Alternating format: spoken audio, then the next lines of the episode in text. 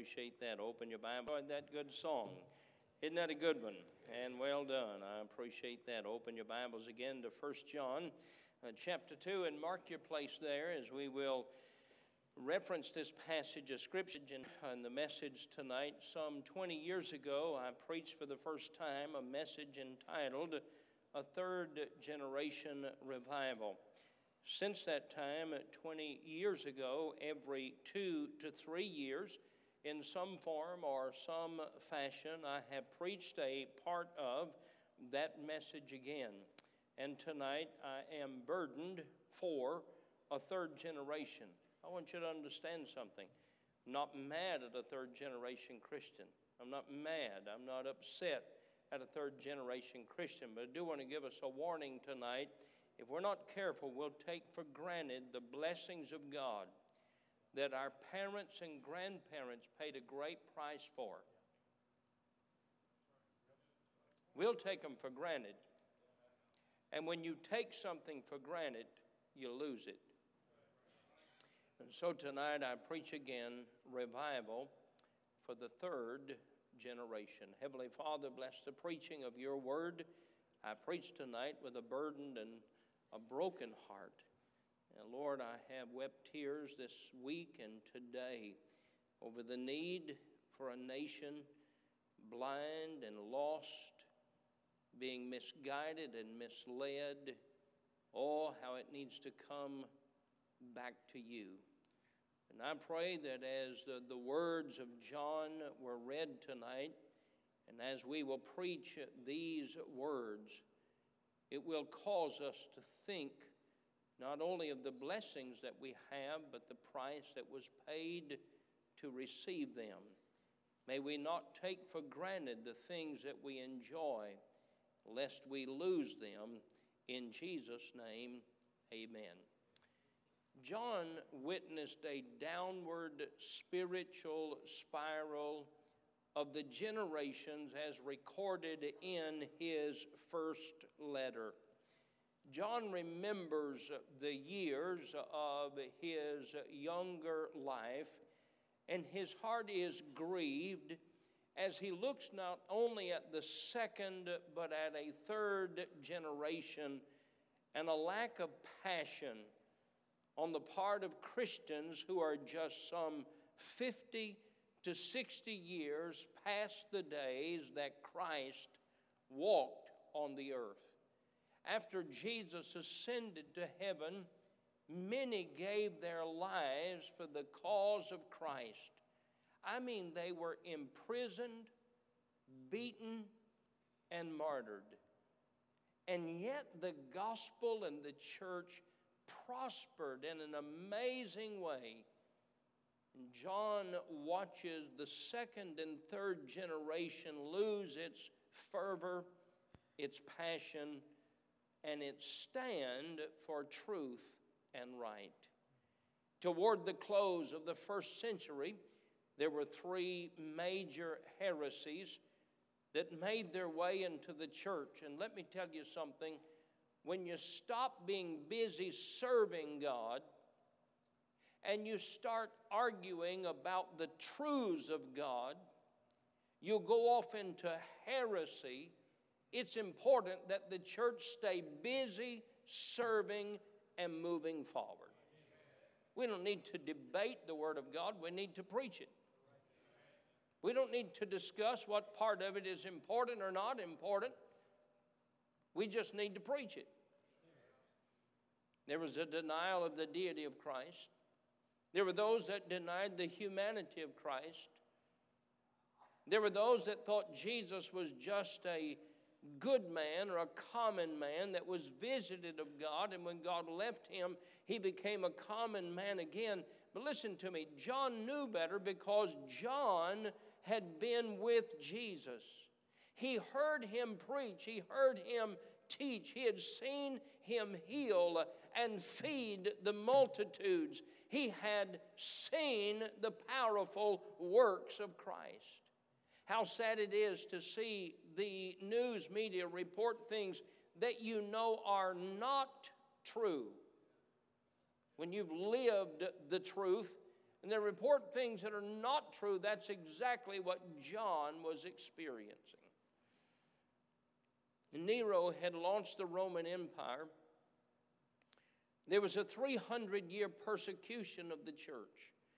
And that persecution of the church and of Christians was just terrible.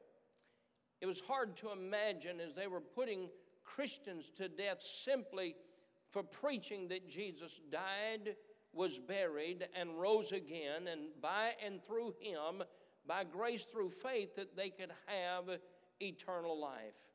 They died a martyr's death for preaching that message.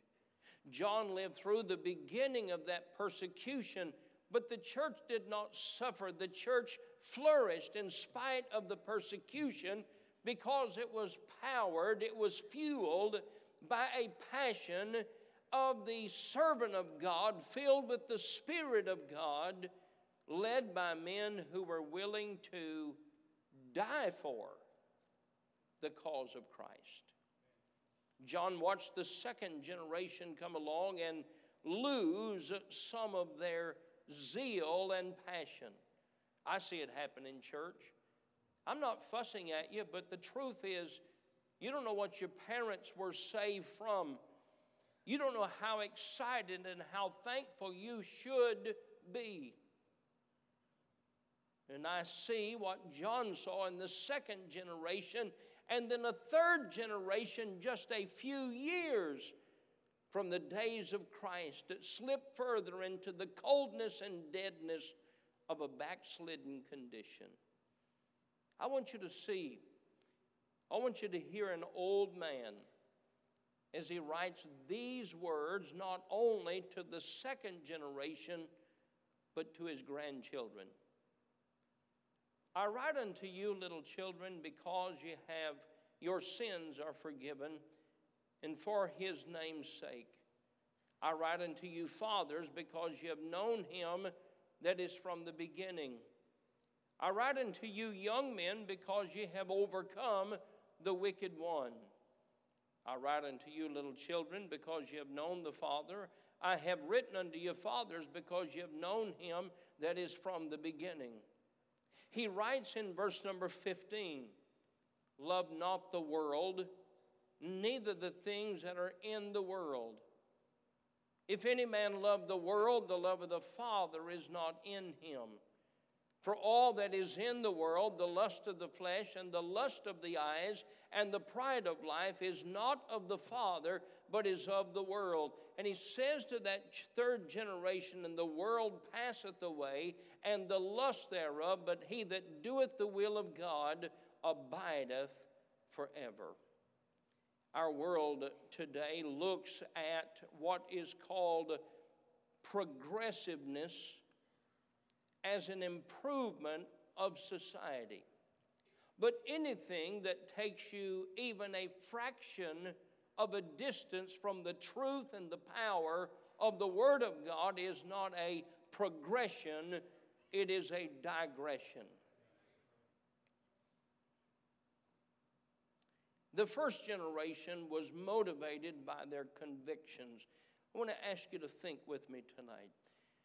How many of you, and I'll ask you to raise your hands, how many of you knew the generation? Maybe it was you, maybe it was your parents, perhaps it was your grandparents, and even some your great grandparents that you were the first generation, they were the first generation to know Christ as Savior. Perhaps you knew the generation whose life was hurting because of sin and because of worldliness, and you knew them, and boy, when they got saved from a life of sin, I mean, they served God with a passion. Some of you, it was your parents. Some of you, it was you. You were saved from a life of sin. You were saved from that emptiness, that darkness, that void that nothing that this world had to offer uh, could fill or touch or help that void or to help that hurt. Oh, but the day that you trusted Christ as Savior, that's exactly what you were looking for. And you have given your life with a passion to serve Christ. The first generation typically is the generation that is motivated by conviction. They've grasped the truths that have not only saved them, but have literally changed their lives. They're motivated by a passion to propagate these truths not only to others, but certainly to their children, because they do not want their children to experience the hurt, the pain, the embarrassment, all of the darkness and emptiness that they had in their life. They want their children to know the joy and gladness of serving God from birth, childhood, and the rest of their lives. The first generation of Christians have experienced life as an unconverted person. They've experienced those hurts and pains. They have experienced that the devil and the world is nothing but a liar and a deceiver. And there is no joy, there is no gladness in the world. But that gladness and joy was experienced the day you came to Christ.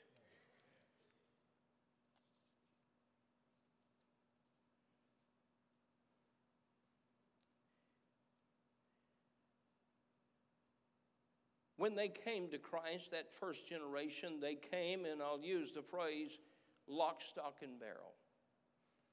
They gave themselves completely to God. They gave up their sin for service to God. And some would say, with everything in me that I gave to serve the devil, I'm going to give that to serve Jesus. And they did. It wasn't just Sunday, it was every single day. I've heard folks give testimony. I've heard folks give testimony that then when they were when they were drinking and on drugs and every day that's what they lived for. Another bottle. Another time of drunkenness. Another time of mind numbing. But when they got saved, they said, I looked what I looked for in the bottle that I never found, I found in Christ. And they gave themselves for the joy and gladness, and every day was a day walking with Christ. My dad gave up his career at the Kroger Company to serve God.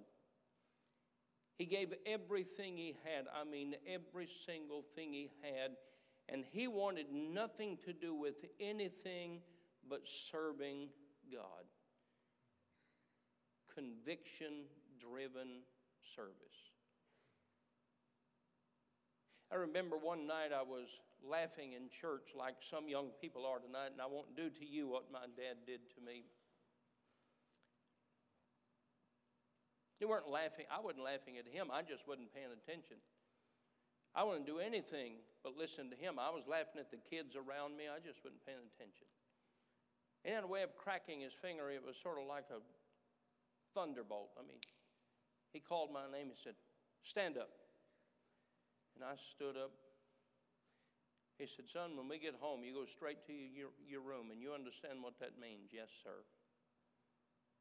I mean, friend, everything he did was with a bold conviction. You didn't discuss it. You didn't give your opinion because opinion didn't matter. His faith had found a resting place on the Word of God. He believed that every day was a day to give his life of serving Christ with conviction. By the way, I remember the first generation of Christian education. I, I, I remember why we started Christian schools. We couldn't believe it, but they started teaching evolution in public schools.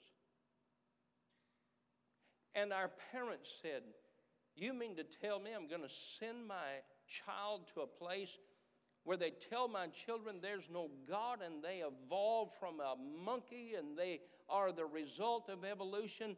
Absolutely not. My children will be uneducated before I let somebody teach them that the days of drugs, foul language, and immorality had come to the public school system. My dad said, There's no way in this world I will subject my children to that type of an atmosphere and that type of teaching.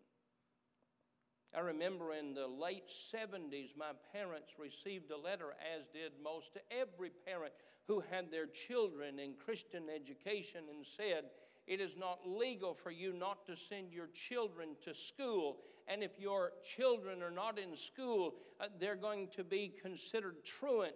And if they're truant so many days, we're going to remove them from your home so that your children will be sent to school. My dad said, You can put me in jail if you want to, but I'm not sending my kids to school. I'm old enough to remember that letter. I'm, I'm old enough to remember in 1979 and 1980, the state Supreme Court here in Kentucky heard the case as to whether it would be legal or illegal for us to have Christian education. And our parents had already decided you can do what you want to do. And if you have to put us in jail, you can put us all in jail. But we're not sending our kids to be taught that from public schools. We're not sending children. That was the first generation. The second generation came along as we study not only the Word of God, but we study history. And they inherited the truths that their parents taught them. But they went from a conviction and softened to a belief. Now, they would not fight for them, but they believed them. The second generation believed what their parents believed. They believed the truths that had been taught to them by their fathers, but they discussed them and they debated them and would defend them, but they were up for discussion. They weren't up for discussion with my parents' generation. You talk about something else, but you weren't talking about what the Bible says. They had already decided what they were going to do, and nothing was going to change that. How many of you understand what I'm preaching tonight? How many of you understand? You remember that? How many of you know what I'm talking about tonight? You, you believe that, you, or you remember that? Then the second generation, and, and don't misunderstand me, I'm not being critical when I say this, I'm not mad at anyone, but the second generation, it happens in every area of life. We go from convictions to beliefs. We believe that. I believed what my parents believed.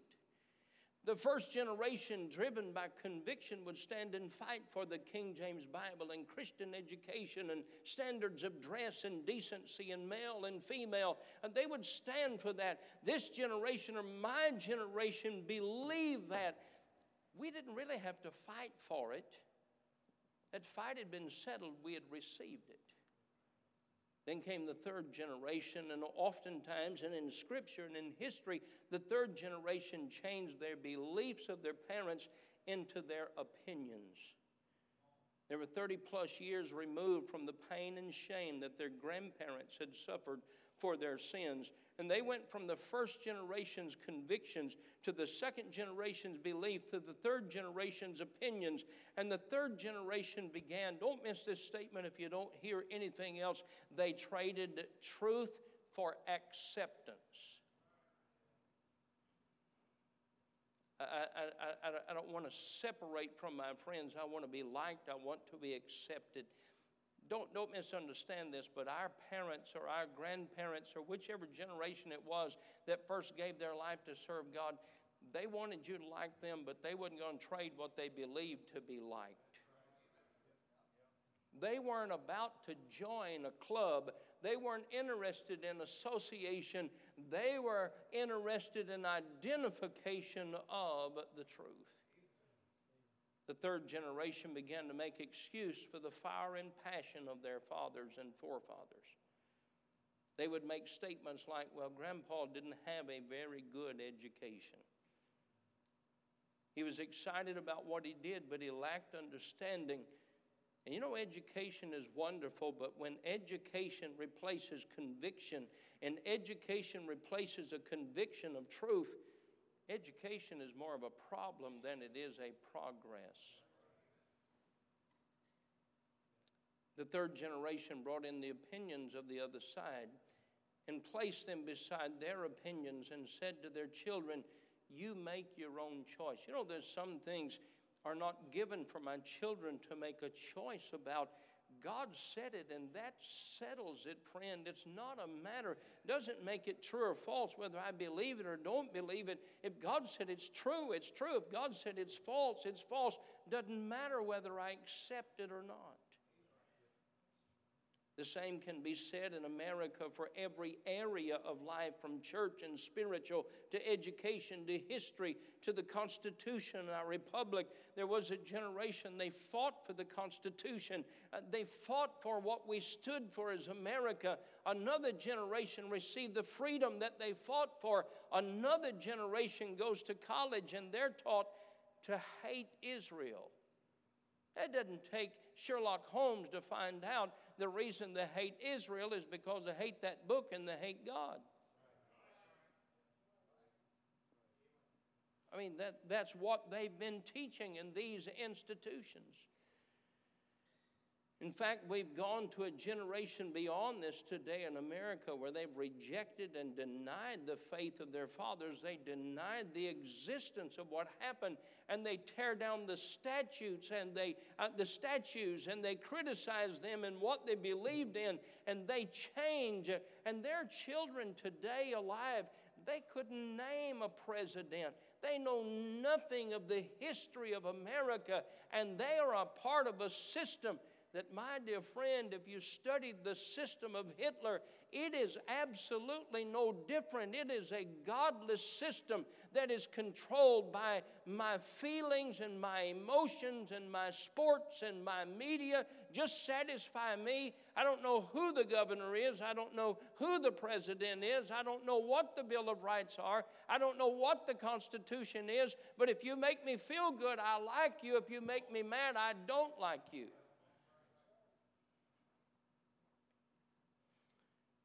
It was to this third generation that John wrote with a broken heart to stir them to a revival of passion and commitment to the truths that were once delivered to the saints and the truths that he believed for which his brother had died. And I want to say to the third generation, I'm a second generation. My children are third generation. My grandchildren are fourth generation. And many of you are just like me as far as the generations are concerned. Let's not just teach our children the truth, let's teach them why we believe the truth, and let's tell them of the pain and suffering that comes from not obeying those truths. We can't be angry at a generation that doesn't know. We have to tell them of the price that was paid for sin. We have to tell them of the shame. We have to tell them why we do what we do. I understand there's a certain amount of truth. We do right because Dad said to do it, and that's enough. I understand that. But, dear friend, God gives us a Bible, and we can go beyond saying, because that's what Dad said, we can go to this book and say, This is what God said, and this is why. You see, the children of Israel, when they worship God, God bless them. I want to be blessed. I like the milk and honey. I like the grapes of Eshcol. I think you'd be a fool to worship the gods of the heathen. And he simply told them, You tell them how great and wonderful I have been, so that they would set their hope in me. And you teach your children why you believe what you believe.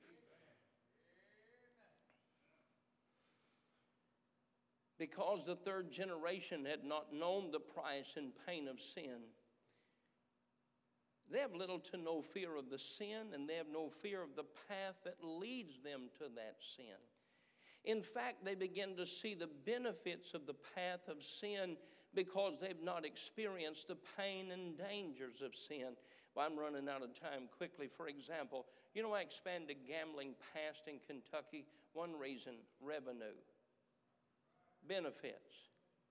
But nobody said, but wait a minute, wait a minute. Let's look at the cost. Let, let, let's see what it cost us. Let's see why George Washington wouldn't let his men even play a simple game of cards of gambling. Let, let, let's see why gambling has been illegal for these 200 years. Let's see who and what is associated with gambling. Let's look and see what the price is.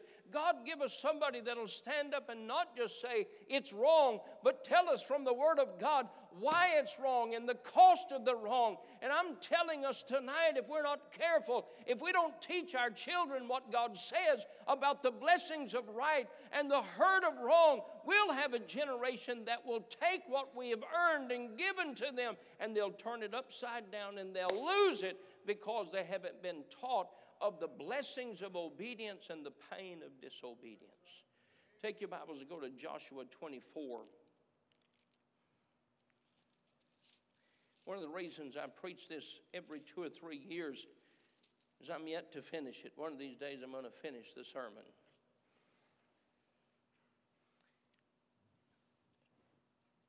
How many of you are third generation Christians? Raise your hand. Your grandparents were Christians. Your parents Christian. You're third generation. Raise your hand. Stand up. Boy, that's a bunch. That's a, that's a bunch. Stand up. Third generation. Stand up real fast. Stand up real fast. Third generation. Now, I want to tell you something tonight. We're blessed that the third generation is still in church on Sunday night. I want you to look around you. There's a third generation still in church. Somebody's been teaching. You may be seated. Somebody's been teaching and preaching that Bible. That's why we don't have time to be sidetracked by compromisers or critics. We got to stay by the truth of the Word of God and keep teaching and preaching the truth of this Bible. Uh, Joshua 24 31. And Israel served the Lord all the days of Joshua, generation one, and all the days of the elders generation two that overlived Joshua, which, uh, which had known all the works of the Lord that he had done for Israel. Judges chapter 2, verse number 7, third generation. Verse 7, Judges 2 7, and the people served the Lord all the days of Joshua, all the days of the elder that outlived Joshua, had seen all the great works of the Lord that he did for Israel. We just read that same thing at the end of the book of Joshua. And Joshua the son of Nun, the servant of the Lord, died, being a 110 years old, and they buried him in the border of his inheritance of Timnath Heres in the mount of Ephraim on the north side of the hill of Gaash. And also all that generation were gathered unto their fathers, and there arose another generation after them which knew not the Lord, nor yet the works which he had done for Israel. And the children of Israel did evil in the sight of the Lord and served Baalim. Three generations. How many times did that happen in history? How many times has it happened? World War II is the greatest generation America's ever known. The elders of the second generation was the most prosperous of any generation, and oftentimes it was that third generation no Bible, no right, no wrong. 1950s, highest attendance, highest church attendance in the history of America, and today it's the worst. First generation is spiritual, second generation, carnal, third generation, unsaved. Every generation has to have someone to stand up and say, I'm not just serving God because dad said and mom said. Now, they said to. I'm serving God because this is what the Bible says. Hey, don't, don't you follow me for me. You follow that book right there. You, you young men get a hold of that book, and we've got to have some young people in the third generation to say, I promise you, I'm going to be as excited and have as many convictions in my generation as the first generation had in serving God in my family. Abraham was a man of faith, Isaac was a follower, Jacob was a man of folly. Thank God Jacob had a revival. His name was changed to Israel, and there was a revival in the third generation. First generation is convinced to serve. The second generation is conflicted about serving because they want the blessings, but they don't want the sacrifice. And the third generation is a cancel culture.